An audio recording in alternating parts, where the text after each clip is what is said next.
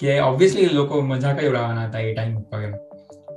તો I think મેં હર્ષા બગલાના પોડકાસ્ટમાં સાંભળ્યું હતું કે વિક્રમ સાહેબભાઈને કોઈ કીધું હતું કે આપણો દેશ આટલો બધો ગરીબ છે આપણે બધાને ખાવાનું પણ પ્રોવાઈડ નથી કરી શકતા. તો તમને શા માટે લાગે કે સ્પેસ પ્રોગ્રામમાં આપણે આટલો બધો ખર્ચો કરવો જોઈએ એમ? બેની જે પર્સનાલિટી હતી ને મેં વાંચ્યું હતું. પ્રિન્ટની કોઈ પ્રિન્ટનું કોઈ આર્ટિકલ હતું કે જેમાં બાબા વિશે એવું બોલ્યા હતા કે Bhabha could build a lab around a man well on the other hand Vikram Sarabhai નું એવું હતું કે પહેલા ઇન્સ્ટિટ્યૂટ બનાવતા હતા, પછી જે લોકો કામ કરશે સિલેક્ટ કરતા હતા.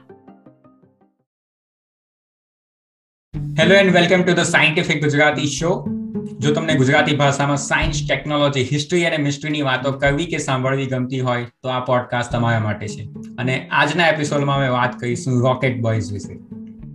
મારું નામ છે અંકિત અને હું હમણાં ઓટાવા કેનેડામાં છું.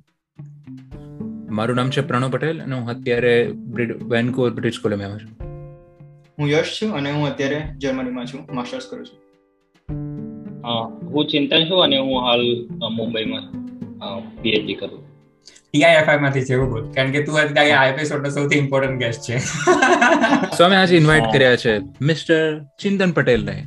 એમનો નજર દેખો અનુભવ ટીઆઈએફઆર નો જેથી અમે નજદીકી અનુભવ લઈ શકીશું અને અમે ઇન્સ્પાયર કરી શકીશું આવનારી પેઢીને અને યુવાઓને કે જે આ પોડકાસ્ટ સાંભળી રહ્યા છે. ચલો પતી ગયા વસ્તુ. દે રૂપિયા કટ ઓવર એક્ટિંગ આપણે વાત કરવાના છે રોકેટ બોયઝ વિશે. અને એનીવે આપણે પહેલા મતલબ આ ખાલી એપિસોડ થોડો અપ્રિશિએશન ટાઈપ જ છે કે આપણને શું ગમ્યું એના વિશે આપણે વાત કરવાના છે અને કઈ વસ્તુ ઇન્ટરેસ્ટિંગ લાગી એના વિશે જ વાત કરવાનો છે. તો ફર્સ્ટ એ જ્યારે પણ આ સિરીઝ તમે જોઈ તો એવી કઈ એક વસ્તુ છે જે તમને મતલબ રહી ગઈ સિરીઝ પર ત્યાં પછી એમ તમારી સાથે? What is the one takeaway તો કોણ ચાલુ કરે? હું કહું મારા મનમાં એક વસ્તુ છે. કે જે રોજ જ ઇન્સ્પાયર કરે છે મને કે રોજિંદા કે નાના મોટા જે પણ હોય તે રોજિંદા જીવનના પ્રોબ્લેમ સોલ્વ કરવાની ધગશ બસ એ જ I mean it was inspiring કે નાની હોય કે મોટી પ્રોબ્લેમ હોય સામાન્ય માણસ પણ જો કરવું હોય તો કરી શકે છે I mean and we can do it મને છે ને સૌથી વધારે ઇન્ટરેસ્ટિંગ લગભગ આખી સિરીઝમાં એનો જે ઇન્ટ્રો ટ્રેક હતો ને એ બહુ જ પરફેક્ટ હતો. મતલબ મેં એક પણ વખત ઇન્ટ્રો સ્ક્રિપ્ટ નથી કર્યો બધા એપિસોડમાં મેં પૂરેપૂરો ઇન્ટરેસ્ટ જોયો છે. એનું મ્યુઝિક એનું ગ્રાફિક ફ્રેમ બાય ફ્રેમ એટલું પરફેક્ટ હતું. ખાસ કરીને પેલું ફ્યુઝન જે થતું હતું જેની અંદર એટમ સ્પ્લિટ થતા હતા તે કેટલું પરફેક્ટ હતું. એમ મજા આવી એમ. કે આના આના જેટલો પરફેક્ટ ઇન્ટ્રો હજુ સુધી મેં જોયો નથી લગભગ કોઈ સિરીઝમાં ને એનું મ્યુઝિક પણ હા. જે કલર્સ હતા એ થોડા હટકે હતા થોડા ક્લાસિક જે કે સ્કેમ 1992 જોયું હોય તો એ ટાઈપનું મને લાગે હા. ઓલ્ડ ક્લાસિક ફીલ આવતી હતી. એકચ્યુઅલી અંચિત ઠક્કર કે શું નામ છે? અચિન ઠક્કર. અચિન યા જેને સ્કેમ મ્યુઝિક કરેલું હતું એ જ લગભગ આ મ્યુઝિક આનું પણ કર્યું છે. તો એ એ સૌથી વધારે ઇન્ટરેસ્ટિંગ હતું. બાકી તારે કઈ બોલવું છે પણ યા મેં એક વસ્તુ મને જે વસ્તુ સારી લાગી લાઈક ટેક અવે કહી શકો કે આ લોકોએ ફેલિયર ને બહુ હાઇલાઇટ કર્યું છે. એટલે કે આપણે ઇન્ડિયામાં I don't I am not saying general statement નથી આપતો but usually all over the world whatever લોકોને એવી થિંકિંગ હોય છે કે લાઈક હું કોઈ વસ્તુમાં ફેલ થયો, મતલબ મારી લાઈફ પતી ગઈ, અટકી ગયું, કામ પતી ગયું. નો દેટ્સ નોટ થિંગ તમે કોઈ વસ્તુ નવું ચાલુ કરો, તો જરૂર છે કે લાઈક છે, તમે સ્ટુપિડ હશો એ સ્કિલમાં લાઈક તમે રોકેટ મોકલવાનું વિચારો છો, તો ફેલ તો થશો જ. તો એવું નથી કે એક જ ટ્રાયલની અંદર તમે સક્સેસ મળી જાય. તો ફેલિયરથી પાછા હટવાનું ના હોય. કે મોટ, ગમે તેટલો મોટો પ્રોજેક્ટ હોય કે તમે ઈસરોની અંદર કોઈ રોકેટ તમે પીએસએલવી ટ્રાય કરતા હો, બ્લાસ્ટ થવાના ચાન્સીસ રહે, નવી ટેકનોલોજી ટ્રાય કરતા હો, તો બજેટ ના મળે, તો જેટલી બી વાર આ ફેલિયરની વાત કરે ને, આમ લાઈક નહીં આ વાત સાચી છે. તો ફેલિયરથી ડરવાનું નહીં, લોકો શું કહેશે ડર્યા વગર તમે કરો. તો આજે એક વર્લ્ડ લેવલ સ્પેસ એજન્સીના તમે એક ફાઉન્ડર બની શકો. જે અમેરિકા એમના સેટેલાઇટ મોકલવાનું કે તમારા રોકેટ થ્રુ? એનીવે આપણે ચાલુ કરીએ કે વોટ ઇઝ રોકેટ બોયઝ જો કોઈ હજુ સુધી નહીં જોયું હોય તો સોની લીવની એક ઓરિજિનલ સિરીઝ છે. રોકેટ બોયઝ આઠ આઠ એપિસોડ છે. અને રોકેટ બોયઝ સ્ટોરી છે હોમી જહાંગીર બાબા અને વિક્રમ અંબાલાલ સારાભાઈ તો એ બે ઇન્ડિયાના શું? સીઝન 1 માં. તો સીઝન ટુ ની વાત તો પછી કરશું ને. એનીવે તો આ આપણા ભારતના અમૂલ્ય રત્નો અને બેઝિકલી એમની પર્સનલ લાઈફ અને એમના જે શું કહેવાય પર્સનલ એસ્પિરેશન પ્લસ એમના જે દેશ માટેના જે એસ્પિરેશન્સ અને કેવા મોટા મોટા ન્યુક્લિયર અને સ્પેસ પ્રોજેક્ટ્સને લીડ કરવાની શરૂઆત થઈ હતી. તો એ બધી વસ્તુઓ આ આઠ એપિસોડની અંદર થાય છે અને એની સેકન્ડ સિઝન પણ આવવાની છે. તો એની અંદર પણ ઘણી ઇન્ટરેસ્ટિંગ વસ્તુ હશે. અને જે, હવે જો આ સ્ટોરી છે ને એવી છે કે આને કોઈ પણ રીતે કહી શકાય કે ત્યાં તો ખાલી એક બાયોગ્રાફી પણ કઈ થઈ થઈ શકતા, હોમી જહાંગીર બાબા કે ડોક્ટર વિક્રમ સાયાભાઈ, બરાબર? પણ એમણે એ સિરીઝ બનાવી તો એ સૌથી પહેલી વસ્તુ મને ગઈ કે આને એક મૂવીમાં તમે કન્વે નહીં કરી શકો. કારણ કે એટલા બધા પછી એની અંદર બધા જમ્પ શોટ હતા કે કઈ વસ્તુ બસ થઈ ગઈ કે ચાલો આપણે ન્યુક્લિયર પાવર પ્લાન્ટ બનાવવું છે તો હા, બનાવી દીધું સીધે સીધું. એની અંદર એ સ્ટ્રગલ કોઈ બતાવી નહીં શકાય. એના ઉપર કેવી રીતે સોશિયલ પોલિટિકલ ઇમ્પેક્ટ થાય ઇન્ટરનેશનલ પ્રેશર કોઈ વસ્તુ બતાવી જ નહીં શકાય ને. તો એ સિરીઝ બનાવીને એક વસ્તુ તો સારી કહી એ લોકોએ. અને ટાઇટલ બહુ સારી રીતે જસ્ટિફાય છે ને. રોકેટ બોયઝ તો એ સ્ટોરી છે મતલબ બે વ્યક્તિઓની અને એમની પર્સનલ લાઈફ એમની પ્રોફેશનલ લાઈફ કેવી રીતે ઇન્ટરટવાઇન છે. અને પ્લસ ઇન્ડિયાનું ભવિષ્ય અને મતલબ એક ન્યૂ બોર્ન નેશનની જે હોપ છે તે પહેલા એપિસોડમાં બહુ સરસ રીતે અંદર કન્વે થતી હતી. ઇવન એમના જે ટીઝર અને ટ્રેલર હતું ને આઈ થિંક ફર્સ્ટ ટીઝર ત્યારે જ મને લાગી ગયેલું કે યા ધીસ ઇઝ સમથિંગ કે આને મિસ તો નહીં જ કરાય ઓફકોર્સ એ તો મને પોડકાસ્ટ પછી પણ લાગેલું જ પણ યા એ ટીઝર ટીઝર પર એક આવી ગયેલું કે હા ધીસ ઇઝ ધ થિંગ કે આપણે જે નવું નેશન બોન્ડ થાય છે new nation freedom after freedom I think first we can just congratulate them કે એમને આ સબ્જેક્ટ ને ચૂઝ કર્યો. બાકી મને વિચાર આવતો હતો કે આટલી બધી સ્ટોરીઝ છે આની અંદર ને હજુ સુધી કોઈ પકડ્યું કેમ નથી? યા મતલબ કેટલો ટાઈમ થઈ ગયો ને અને આની ઉપર કેટલી બધી સ્ટોરીઝ બનાવી શકાય કેટલા બધા અલગ અલગ એંગલથી કેટલા પર્સપેક્ટિવથી એના ઉપર મૂવીઝ બની શકે એના ઉપર સિરીઝ બની શકે. અને લેટ બટ આઈ થિંક એમણે કહ્યું તો એ ઘણું સારું કહેવાય કે એકચ્યુઅલી આનો ઉપરથી મને યાદ આવે કે ડોક્યુમેન્ટરીઝ તો ઘણી બધી બની ગઈ હતી 80s માં 90s માં પણ. બટ હા આ ફૂલ ફૂલ yeah it's like pop culture એટલે હા કે પોપ્યુલર કલ્ચરમાં કોઈ વસ્તુ ક્યારે જાય મતલબ સિનેમાના માધ્યમથી જ થાય ને?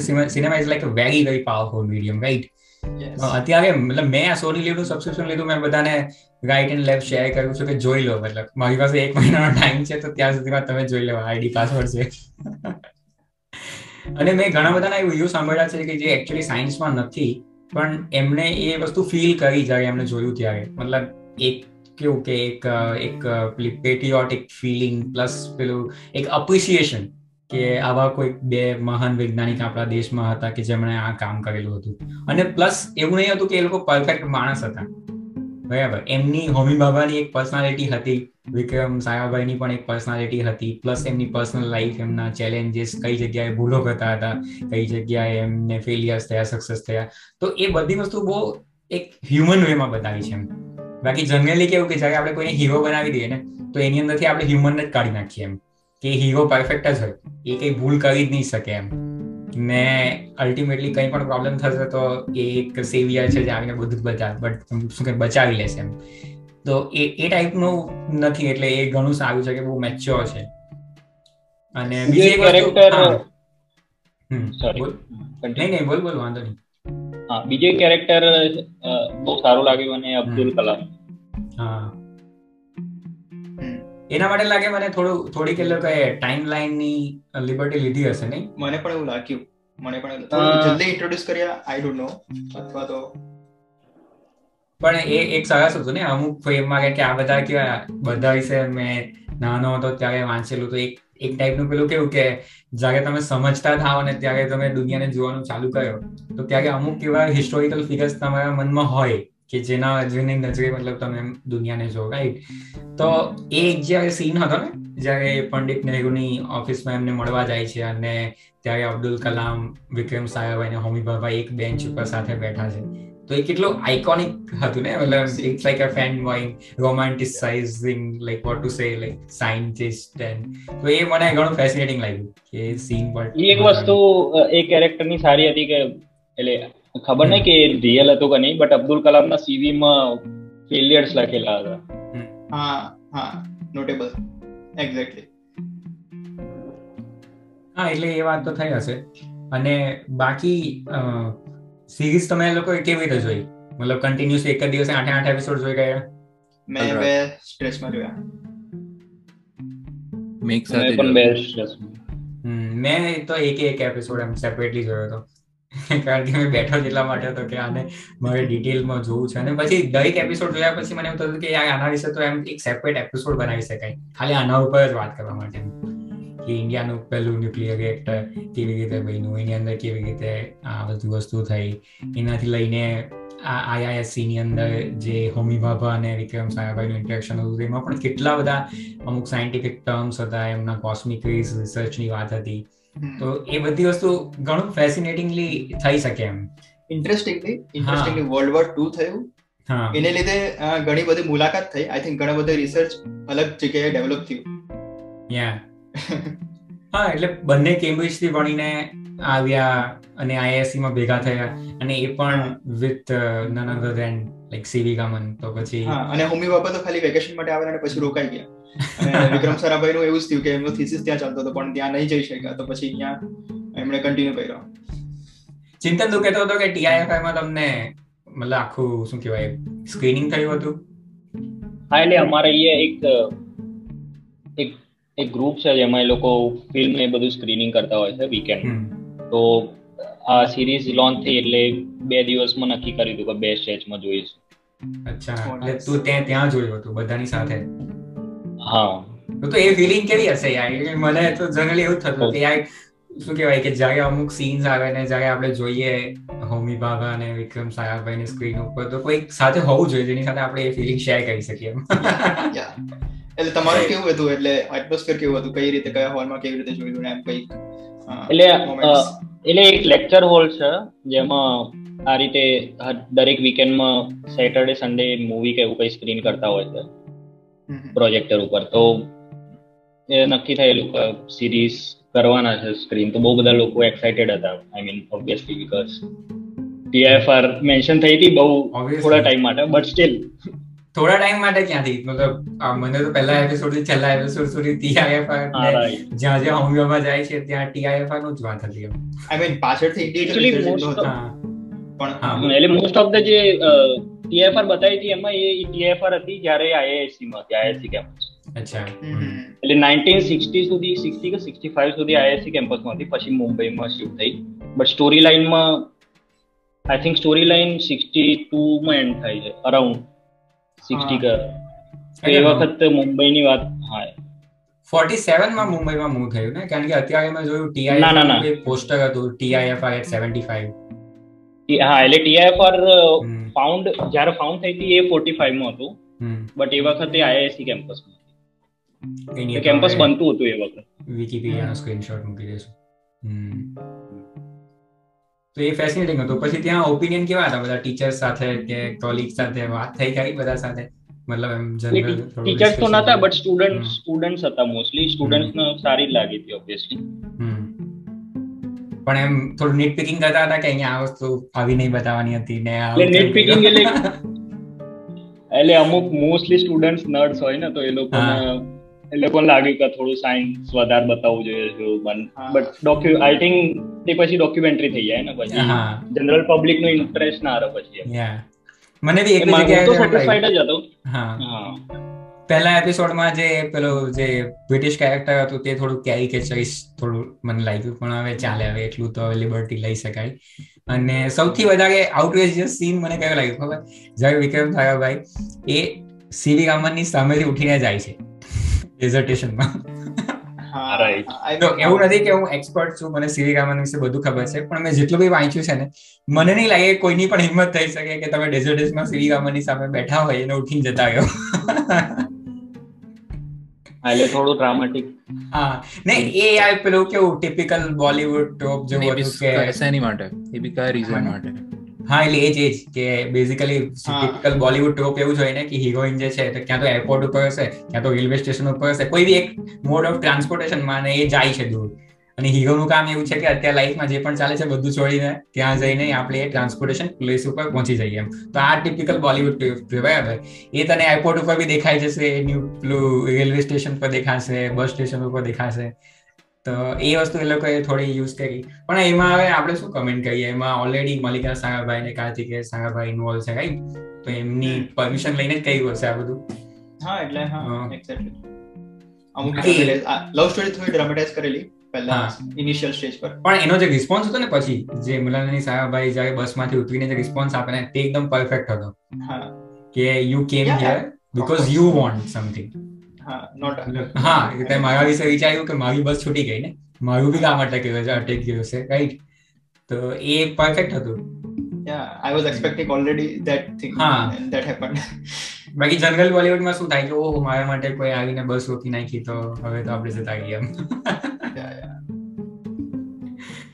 બાકી જીમ સર મતલબ throughout the eight episode મને તો બીજું કઈ દેખાતું જ નહીં હતું એ જ્યારે સ્ક્રીન ઉપર હોય ત્યારે.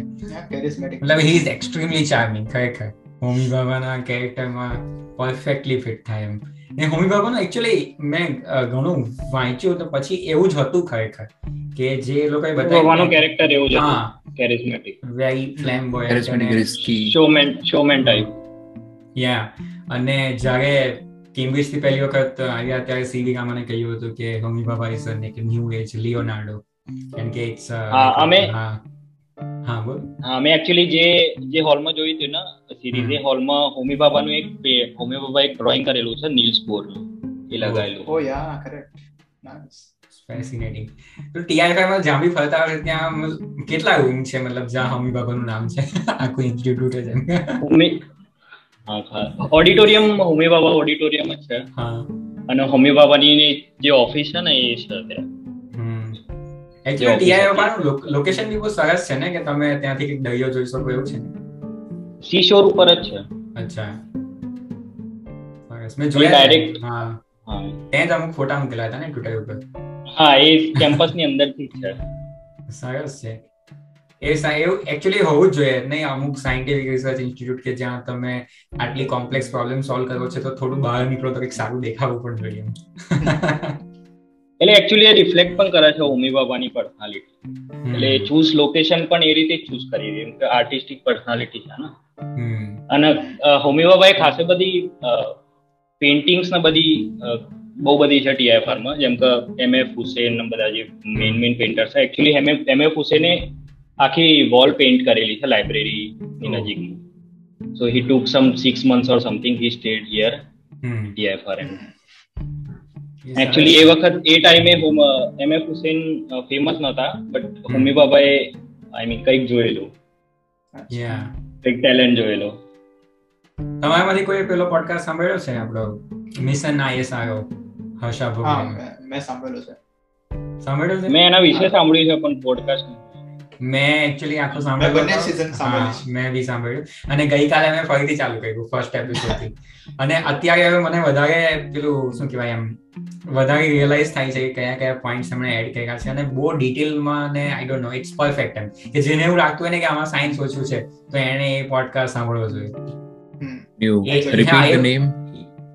મિશન આઈએસઆર મિશન ઇસરો તું કહી શકે.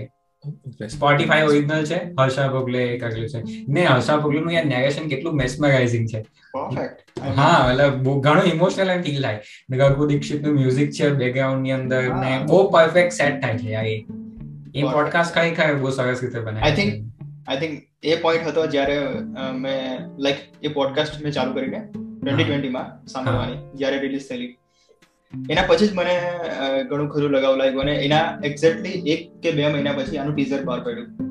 કે ત્યારે scam ninety ninety two success થયેલી. સોની લીવની એટલે સોની લીવે તરત જ્યારે શૂટિંગ થતું હતું આનું ત્યારે રોકેટ બોયસનું એક ટીઝર બહાર પડેલું એટલે મેં કીધું ચાલો સરસ. ત્યારે મેં વિચારેલું કે આની પર સિરીઝ કે કંઈક તો બનવું જોઈએ. સ્પોટીફાઈ પર ચલો બની બની ગઈ પોડકાસ્ટ તો સિરીઝ એના મહિના પછી હા.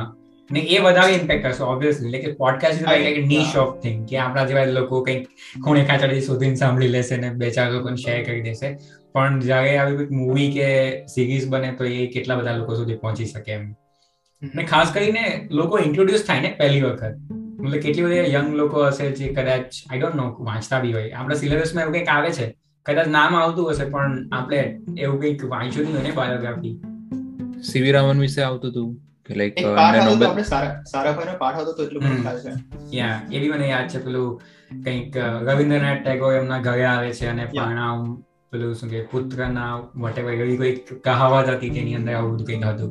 વોટ ઇઝ બટ એટલું કેરિસ્મેટિક ઇન્ટ્રોડક્શન તો ક્યારેય નતું એન્ડ લાઈક શોર્ટમાં પતાવી દેતા હતા લાઈક અબ્દુલ કલામ સીવી રામન બને નથી સીવી રામન એટલું જ ખબર હતી કે એમને નોબેલ પ્રાઇઝની જે વિનર વિનર હતા.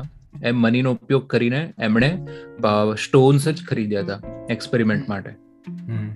એનો ઉપયોગ કરીને. જેટલી બી વેલ્યુ હોય છે I don't how much million and Vikram સારાભાઈની just few few introduction Abdul કલામનો મને યાદ છે ત્યાં સુધી આખો પાઠ આવતો હતો નિબંધ લખતો હતો નામ યાદ રાખીને. વિંગ્સ ઓફ ફાયર ઉપરથી આવતો હશે કદાચ. વિંગ્સ ઓફ ફાયરમાં યા ઇંગ્લિશમાં એસે લખતો હતો. યા અગનભંગ એમને બુક બાયોગ્રાફી હતી હતી ઓટોબાયોગ્રાફી કે બાયોગ્રાફી ખબર નહીં વાત અમને ડોક્યુમેન્ટરી બતાવેલી સ્કૂલમાં અબ્દુલ કલામની ઓહ ડોક્ટર એપીજે અબ્દુલ કલામની હા જ્યારે I think wings of fire release થયેલી ને કે કે ટાઈમ પર અથવા તો કોઈક મિશન આપણું કંઈક સક્સેસ થયેલું આઈ ડોન્ટ નો સમ રોકેટ ત્યારે બતાવેલી ડોક્યુમેન્ટરી મને ખબર નહીં કેમ પણ નાનપણથી જ મને અબ્દુલ કલામ કોઈ એવું નામ ખબર હતું અબુલ પાકી જેનું લાબદીન કલામ. તો એ જ્યારે સિરીઝમાં આવે છે ને એક પોઈન્ટ ઉપર કે બેટા આપકા નામ ક્યા હે એવું પૂછે છે ને બ્રિજ કે બેટે હોય હા? યા યા. તો ત્યાં એ કહે છે અબુલ પાકી જેનું લાબદીન અબ્દુલ કલામ. રોજ અમે અમે ક્વિઝ હોતી હતી તો એમાં આ નામ યાદ રાખવું બધું પૂરેપૂરું. લાઈક થરું કેવાય લાઈક કોઈ તમારું નામ પાક્કું એક કે એક વર્ડથી યાદ રાખે છે. દુનિયાનો કોઈ છેડાનો માણસ સ્ટુડન્ટ જસ્ટ ઇમેજિન લાઈક તમારી પર્સનાલિટી કેટલી મોટી હશે. આઈ રિમેમ્બર લાઈક જેમણે resignation if you think the other way તો જ્યારે આપણે મોટા થતા હોય તો આપણી પાસે મતલબ જોવા માટે લોકો જ કોણ હતા? જો કદાચ તો તારે સાયન્સમાં જવું હોય આજે બી મતલબ they are not like what to say કે એવા ફેમસ લોકો નથી એમ. બરાબર? મતલબ પોપ કલ્ચરમાં નથી મેં એવું કહેવા માંગુ. એવું નથી કે ઇન્ડિયામાં મેઇન સ્ટ્રીમમાં કામ નથી કરતા લોકો. ઇટ્સ લાઈક કે હા તો નાંબીનારાયણનું નામ તો કોઈ સાંભળ્યું બી નહીં હોય. હા ને એ પણ એટલે એમના પણ હમણાં મૂવી આવે છે ને રોકેટિયર્સ આ વર્ષમાં જ આવવાનું હતું ને રોકેટ વર્ષ પહેલા આવવાનું હતું. આવવાનું હતું હા. રોકેટરી રોકેટિયર્સ છે. હા કોઈ મિશન મંગલ જોયો છે પેલો અક્ષય કુમાર મેં જોયું છે. જોયું કેવું છે? આઈ થિંક ઠીક છે. મતલબ બહુ કઈ નામ કેવું છે બમ્પ્સ રોઝ આઈ થિંક હિરોઇઝમ બતાવેલું છે. એટલે ટિપિકલ બોલિવૂડ દેશભક્તિ હા ઓકે આઈ થિંક એના પરથી બીજી એક સિરીઝ આવેલી મિશન ઓન માર્સ એવું એવું કરીને કંઈક તો એ વધારે સિરીઝ વધારે સારી હતી મારા મારા પર્સપેક્ટિવથી ટીવી સિરીઝ આવેલી આમાં આ લોકો હિસ્ટોરિકલ ફિક્શનનું કેવું છે? ખબર? કે તમે એક વખત સરખી રીતે બનાવી દીધું ને તો વર્ષો સુધી જો લોકો જોઈ શકે એને કારણ કે અત્યારે આપણે જોયું છે કદાચ ઘણા બધા એવા નવા સ્ટુડન્ટ્સ હશે કે ઘણા બધા એવા નવા છોકરા છોકરીઓ હશે જે કદાચ બે ત્રણ વર્ષ પછી ડિસ્કવર કરે. રાઈટ પણ તમે એક વખત એ સારું બનાવી દીધું ને કે આ ટાઈમ ફ્રેમથી આ ટાઈમ ફ્રેમની અંદર આટલા ઇમ્પોર્ટન્ટ લોકો જે હતા તેમણે કયું કયું સારું ને ઇમ્પોર્ટન્ટ કામ કરેલું હતું. તો એ રહેશે મતલબ લાંબા સમય સુધી રહેશે એમ. અને આઈ એમ રિયલી હેપી કે they are coming with second season yeah I guess થોડું સ્ટ્રેચ કરે તો થર્ડ સીઝન પણ આવી શકે. એકચ્યુઅલી આમાં પણ મને એવું લાગ્યું કે દસ એપિસોડ બનવા જોઈતા હતા. જે મતલબ ટેકનિકલી મને લાગ્યું, જે વસ્તુ એ લોકો મિસ કરી દીધી, એ હતું પેલું લાસ્ટ એપિસોડ જેમાં રોકેટ લોન્ચ થાય છે. તો એ બહુ સડન થઈ ગયું. ને જ્યારે એકચ્યુઅલી એવું હતું નહીં એની અંદર આપણે એ વાત કરતા હતા કે it's like a totally home grown પણ એવું નહીં હતું. ઇટ્સ લાઈક કે જ્યારે સ્પુટનિક લોન્ચ થયો તેના પછી રશિયા અને અમેરિકા બંનેના પ્રોગ્રામ ચાલતા હતા અને એમાં નાસાના પ્રોગ્રામની અંદર વિક્રમ સારાભાઈ પણ પ્રપોઝલ રાખેલા હતા કે they have to launch like તો વોશિંગ્ટન ડીસી ગયા પણ હતા. ઇવન હોમી. ભાભા પણ ગયા હતા યુએસ અને ત્યાર પછી એક ટીમ મોકલવામાં આવી હતી જે વિક્રમ સારાભાઈ ચૂઝ કરેલા એવા એન્જિનિયર્સ અને સાયન્ટિસ્ટ કે જે નાસામાં ટ્રેનિંગ લઈને આવેલા હતા. અને પછી નાસાએ એ રોકેટને ટ્રેનિંગ પ્રોવાઈડ કરી હતી ને આપણા સાયન્ટિસ્ટોએ આ થુંબાની અંદર એ બધું સેટઅપ કરેલું હતું એમ. તો હવે તો વિચારે કે આની અંદર કેટલું સરસ થશે ને કે જો આપણે અબ્દુલ કલામ ને જો મોકલી શકતે યુએસએ બરાબર? અને એમની સાથે બીજા સાયન્ટિસ્ટોને ઇવન હર્ષા ભોગલેનો પોડકાસ્ટ છે ને તેની અંદર એ પણ મેન્શન કરેલું છે કે ત્યાં અમુક પાકિસ્તાની સાયન્ટિસ્ટ પણ હતા. તો એ લોકો તો ઇન્ડિયન ને પાકિસ્તાની સાયન્ટિસ્ટ નાસામાં ટ્રેનિંગ લે છે. તો એ આખો એક એપિસોડ બહુ સરસ થઈ શકે ને? ને બહુ રિયાલિસ્ટિક પણ હતે કે એવું સડન નથી થઈ ગયું. કેમ કે તું વિચાર કર ઇમેજિન કર કે we are just a new born baby right nineteen forty સેવનમાં આઝાદ થયા. અને લિટરલી બાર તેર વર્ષની અંદર આપણી એસ્પિરેશન છે કે આપણે સ્પેસ પ્રોગ્રામ બનાવો છે. રાઈટ અને ત્યારે ક્યાં ઇન્ટરનેટ હતું કે આપણે મતલબ ને આટલી બધી એક્સેસિબિલિટી હતી? તો જે લોકોને ખબર છે ને તું વિચાર કે સ્પુટનિક લોન્ચ થયો તે એ તો સ્પેસ એરાની શરૂઆત થઈ. તો ઇન્ડિયા જો નાઇન્ટીન સિક્સટી ટુમાં કરે તો આપણે સ્પેસ એરામાં લગભગ પાંચમા વર્ષે તો આપણે રોકેટ લોન્ચ કરી દીધું તો એ કેટલી મોટી અચીવમેન્ટ કહેવાય ને? ને જ્યારે with the help of this many things પણ એ હેલ્પ લેવી બી તો બહુ મોટી વાત છે ને. એક ઓલરેડી કોલ્ડ કોલ્ડ વોર ચાલે છે રાઈટ અને એની વચ્ચે જો વિક્રમ સાહેબાઈ એમની નેગોસિએશન સ્કિલ એમના ચાર્મિંગ પર્સનાલિટી લઈને યુએસ ને કે નાસાને કન્વિન્સ કરી શકે કે તમ અમારી સાથે કોલાબરેટ કરવામાં તમારો ફાયદો છે. તો એ બી એક બહુ મોટી અચીવમેન્ટ છે. ને એ વસ્તુને બહુ સારી રીતે ત્યાં દર્શાવી શકાય હતી કે એમની પર્સનાલિટી કેટલી કેરિસ્માટિક હતી કે લિટરલી ટેલેન્ટને અટ્રેક્ટ કરતા હતા. એટલે એ પોઈન્ટ પોઈન્ટ આઉટ કરું કે જે લોન્ચિંગ સાઇટ હતી થુંબા ઇટ વોઝ વેરી એ બહુ સારી ક્રુશિયલ સાઇટ હતી કે ઘણી સારી હતી જે હા ધેટ્સ વાય વર્લ્ડના એટલે નાસા પણ નાસા પણ એટલા માટે ઇન્ટરેસ્ટેડ હતું કે જે જે વસ્તુ આપણા જીઓગ્રાફિક લોકેશન પર થઈ શકે કોઈ ઘડી નહીં હતું. એ એકચ્યુઅલી બ્રાઝિલ અને ચાઇના સાથે પણ થઈ શકે પણ ચાઇનામાં તો તે ટાઈમે જવા એવું હતું નહીં અને બ્રાઝિલ ઇન્ટરેસ્ટ નહીં હતો. અને આપણા અહીંયા એન્થુઝિયાસ્ટિક લોકો હતા ઓલરેડી કે જે પ્રપોઝલ લઈને ગયા હતા રાઈટ તો નાસા માટે પણ વિન વિન ડીલ જ હતી એમ એ સમય. અને એટલે આ બધી ઇન્ટરનેશનલ અચીવમેન્ટ્સ ઘણી બધી હા બહુ સારી રીતે ઓવરપાસ કરી દીધી છે. સિરીઝમાં એવું છે? બટ ઠીક છે મતલબ આટલું પણ ઘણું સારું છે. અને આઈ થિંક હજુ આના મતલબ બનવું જોઈએ સ્પિન ઓફ્સ બનવા જોઈએ. એક અલગ સ્ટોરી બનવી જોઈએ જે ખાલી અબ્દુલ કલામની હોય એક અલગ સ્ટોરી બનવી જોઈએ જે ખાલી વિક્રમ સાયાભાઈનું મતલબ અધર કોન્ટ્રીબ્યુશન અધર દેન સાયન્સ કે અટીગા અને આઈઆઈએમ ને એમના જે કોન્ટ્રીબ્યુશન છે તો એના ઉપર થઈ શકે. મતલબ ઇટ્સ બાયોપિક બની શકે શા માટે નહીં? હમ. બાકી એનીવે તો આપણે આ એપિસોડને એન્ડ કરતા પહેલા એક બોધ સેક્શન નાખીએ કે શું શીખ્યા બધા? એના વિશે વાત કરીએ. કોઈ ચાલુ કર્યું છે? મેં તો કદાચ બોધ પહેલા જ ભૂલી દીધો ખબર નહીં. ચિંતન તું તને શું લાગ્યું? મને તો એ જ હતું એટલે મોટિવેશન મારા માટે એ હતું કે એ લોકો સાયન્ટિસ્ટ સ્ટીલ કન્ટ્રીના ડેવલપમેન્ટ માટે બહુ વિચારે તો I mean apart from their own curiosities in pursuing science uh, they are also thinking about development of nation મતલબ એઝ અ નેશન બિલ્ડર્સ હા ઓબ્વિયસલી મેં તો એક્ચ્યુઅલી આઈ ડોન્ટ નો મેં તો જ્યારે પણ એ વિશે વિચાર્યું ને જેટલું મારું ખબર છે અને મારો જેટલો વર્લ્ડ વ્યૂ છે એમાં તો હોમી બાબા અને વિક્રમ સારાભાઈ જ ખરેખર ઇન્ડિયાના શું કહેવાય એમ આઝાદ ભારતના પાયનિયર્સ છે એવું મને દેખાય. મતલબ એવું આઝાદી નહીં આઝાદી પછીનું જેટલું પણ ઇન્ડિયા બન્યું છે ને તેમાં આ બે વ્યક્તિનું કોન્ટ્રીબ્યુશન એનાથી વધારે મેં કોઈ જોઈ જ નહીં શકું એમ. એટલે આઈ ડોન્ટ થિંક કોઈ પણ પોલિટિશિયન્સ કે કોઈ પણ ઇવન વોટ ટુ સે કોઈ પણ હોય કે એમના એમના કોન્ટ્રીબ્યુશનને મેચ નહીં કરી શકે જે છે.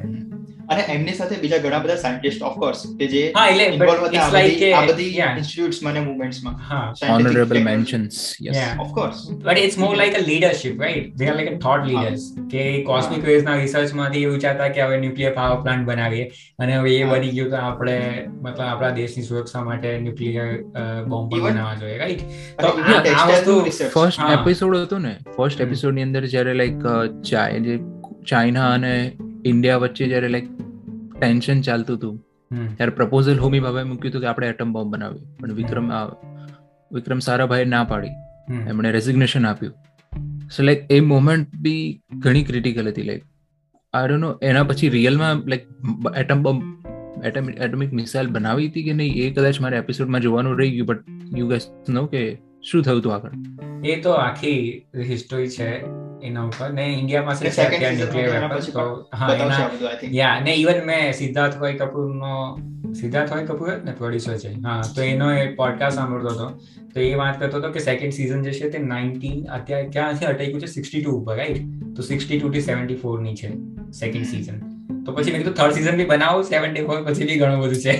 પછી ટેલિવિઝન પછી તો મતલબ હા અબ્દુલ કલામ ડોક્ટર સતીશ ધવન નો એરા ચાલુ થાય અને પછી નામ્બી નારાયણની સ્ટોરી ક્યાં મતલબ નહીં કવર કરી શકાય એમ.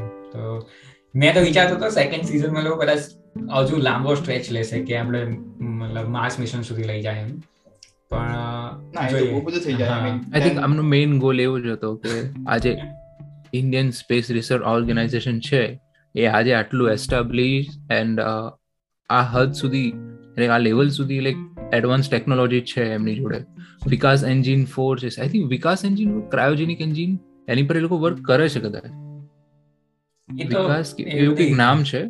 સો અત્યારે અમદાવાદમાં ઈસરોનું જે એક્ઝિબિશન સેન્ટર છે ત્યાં મૂક્યું છે લોકોએ કે આ જ અમે પીએસએલવીમાં વાપરીએ છીએ. બટ આ ટ્રાયલ વાળું હતું. તો આ જે હદ અત્યારે જે લેવલ પર પહોંચ્યું છે એમને નથી પહોંચ્યું.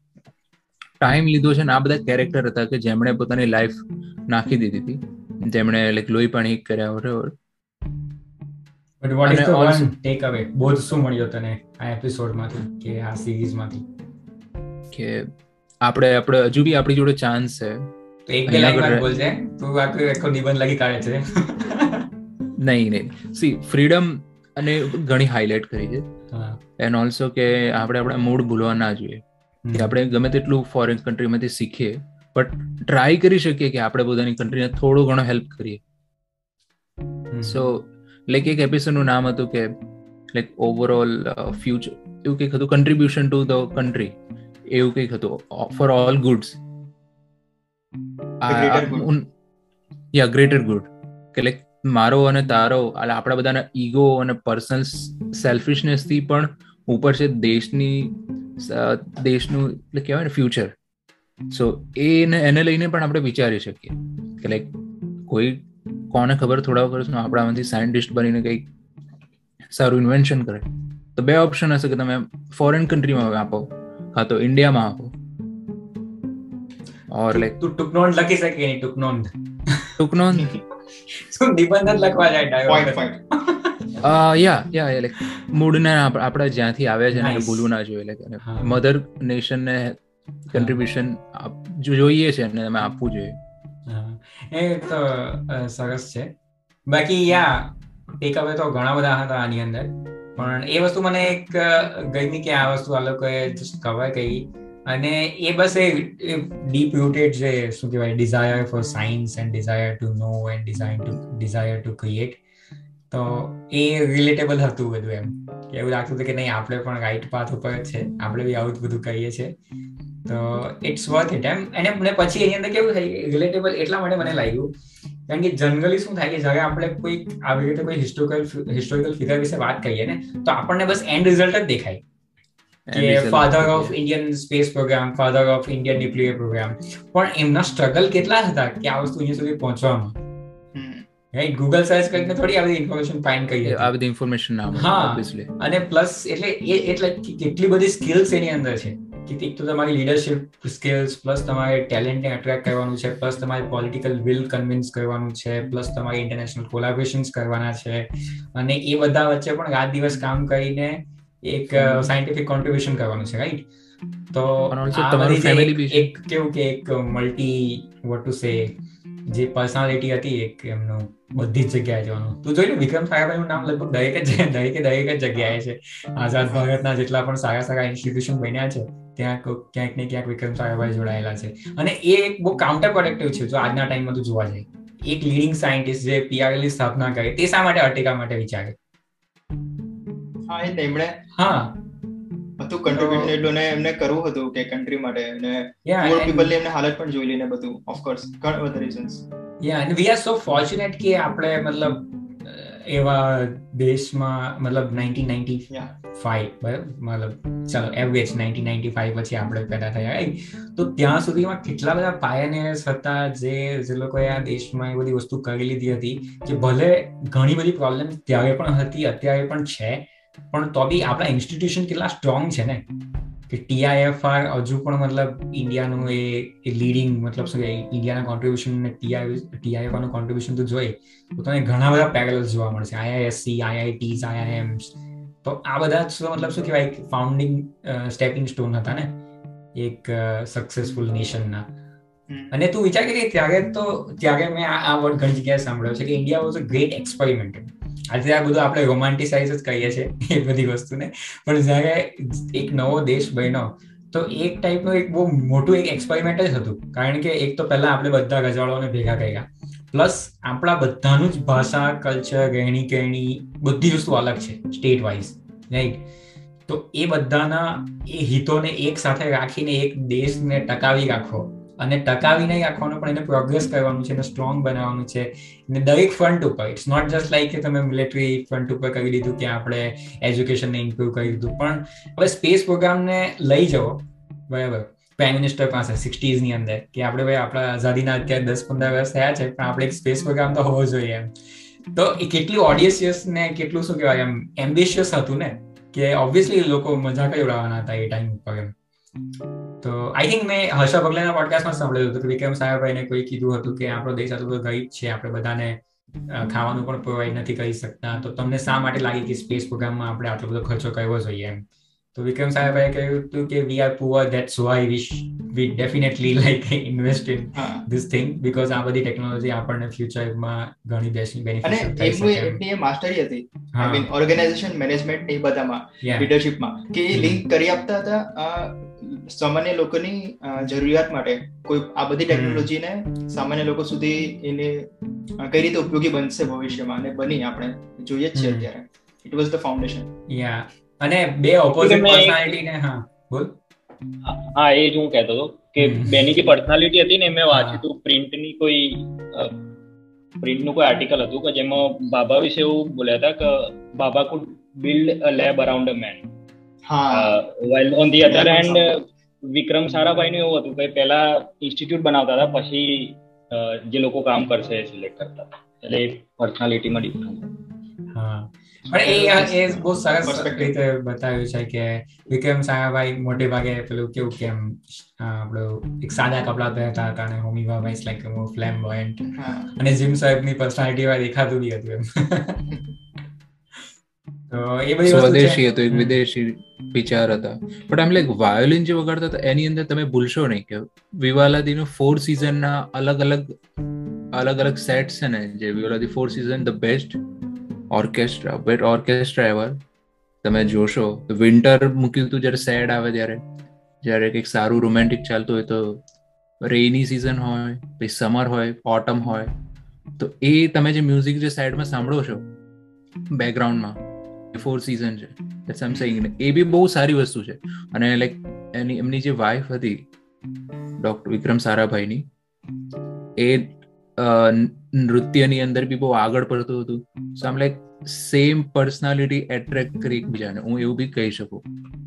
સો એ બી સારી વસ્તુ છે કે એમને એવી પત્ની મળી જેથી એમને આ બધા માટે ટાઈમ મળ્યો ઇન્સ્પાયર બી કર્યા.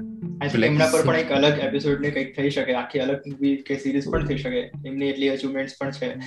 યા લાઈક ઘરની બહાર રહેતા હશે જ્યારે ત્યારે પત્ની એવું નહીં કહેતી હોય કે લાઈક નહીં અમારે પ્રોબ્લેમ છે પાછા આવો. સો લાઈક નહીં આ બાજુ એમને સમજાવી શકે કે હું આ બાજુ રોકેટ મારે પહોંચાડવાનું છે મારે મોટિવેશન છે બીજું મારે કામ બીજા છે. So that's a good thing actually કે લાઈક મેરેજ લાઈફ અને વર્ક લાઈફને બેલેન્સ કરવી એ બહુ અઘરું છે. આઈ ડોન્ટ નો કમનું એ લોકોએ કર્યું અન્ડરસ્ટેન્ડિંગ એ તો થઈ શકે. જો બંને ઇન્ટેલેક્ચ્યુઅલી સાઉન્ડિંગ હોય ને તો મેળ બેસી જાય. એટલે કરવો પડે. ઓફકોર્સ એના માટે એફર્ટ્સ આપવા પડે ને એફર્ટ્સ આપવા પડે. આપ્યા એ એ તો મારી અલગ જ તને એની થીસિસ છે કે યાર કેટલા પ્રોગ્રેસિવ હતા ત્યારે પણ લોકો. અત્યારે જોઉં છું કે હજુ પણ મતલબ આપણે બધા અમુક જે ડિવાઈડ છે સોસાયટીમાંથી એમાં ઉપર ઉઠી નથી શકતા. અને ત્યારે એ લોકો એ કર્યું. ને ત્યારનું ઇન્ડિયા વધારે પડતું મતલબ આઈ ડોન્ટ નો મને બધી વસ્તુ ઉપર કમેન્ટ કરવાનો અત્યારે મતલબ નથી. એનીવે તો ઘણી મજા આવી આજના એપિસોડમાં અને આઈ હોપ કે કોઈક જોશે આ એપિસોડ મતલબ વોટ એવર આ એપિસોડ જોયા પછી સિરીઝ જોશે. તો that would be a really good thing અને જ્યારે સેકન્ડ સીઝન આવે ત્યારે આપણે ફરીથી કરીશું. અને કોઈ સિરીઝ જોઈ લીધી હોય તો તમને શું લાગ્યું? યા યા કમેન્ટ્સમાં જણાવો. અહીંયા સુધી જો કોઈ સાંભળતું હોય તો કમેન્ટ્સમાં લખી દેજો કંઈક. અહીંયા સુધી નહીં સાંભળવું હોય તો તો પણ કઈ નહીં કઈ તો તો કહેવાનો મતલબ જ નથી કે કોમેન્ટ્સ સુધી જવા દે જવા દે યા તો anyway bus thank you so so much કે તમે આ પોડકાસ્ટને અંત સુધી સાંભળ્યો જો તમારે કોઈ પણ ફીડબેક કે કમેન્ટ હોય તો ફીલ ફ્રી ટુ શેર જો તમે અમને કોઈ ટોપિક સજેસ્ટ કરવા માંગતા હોય તો feel free to join our Telegram channel તો મળીએ નવા એપિસોડમાં નવી વાતો સાથે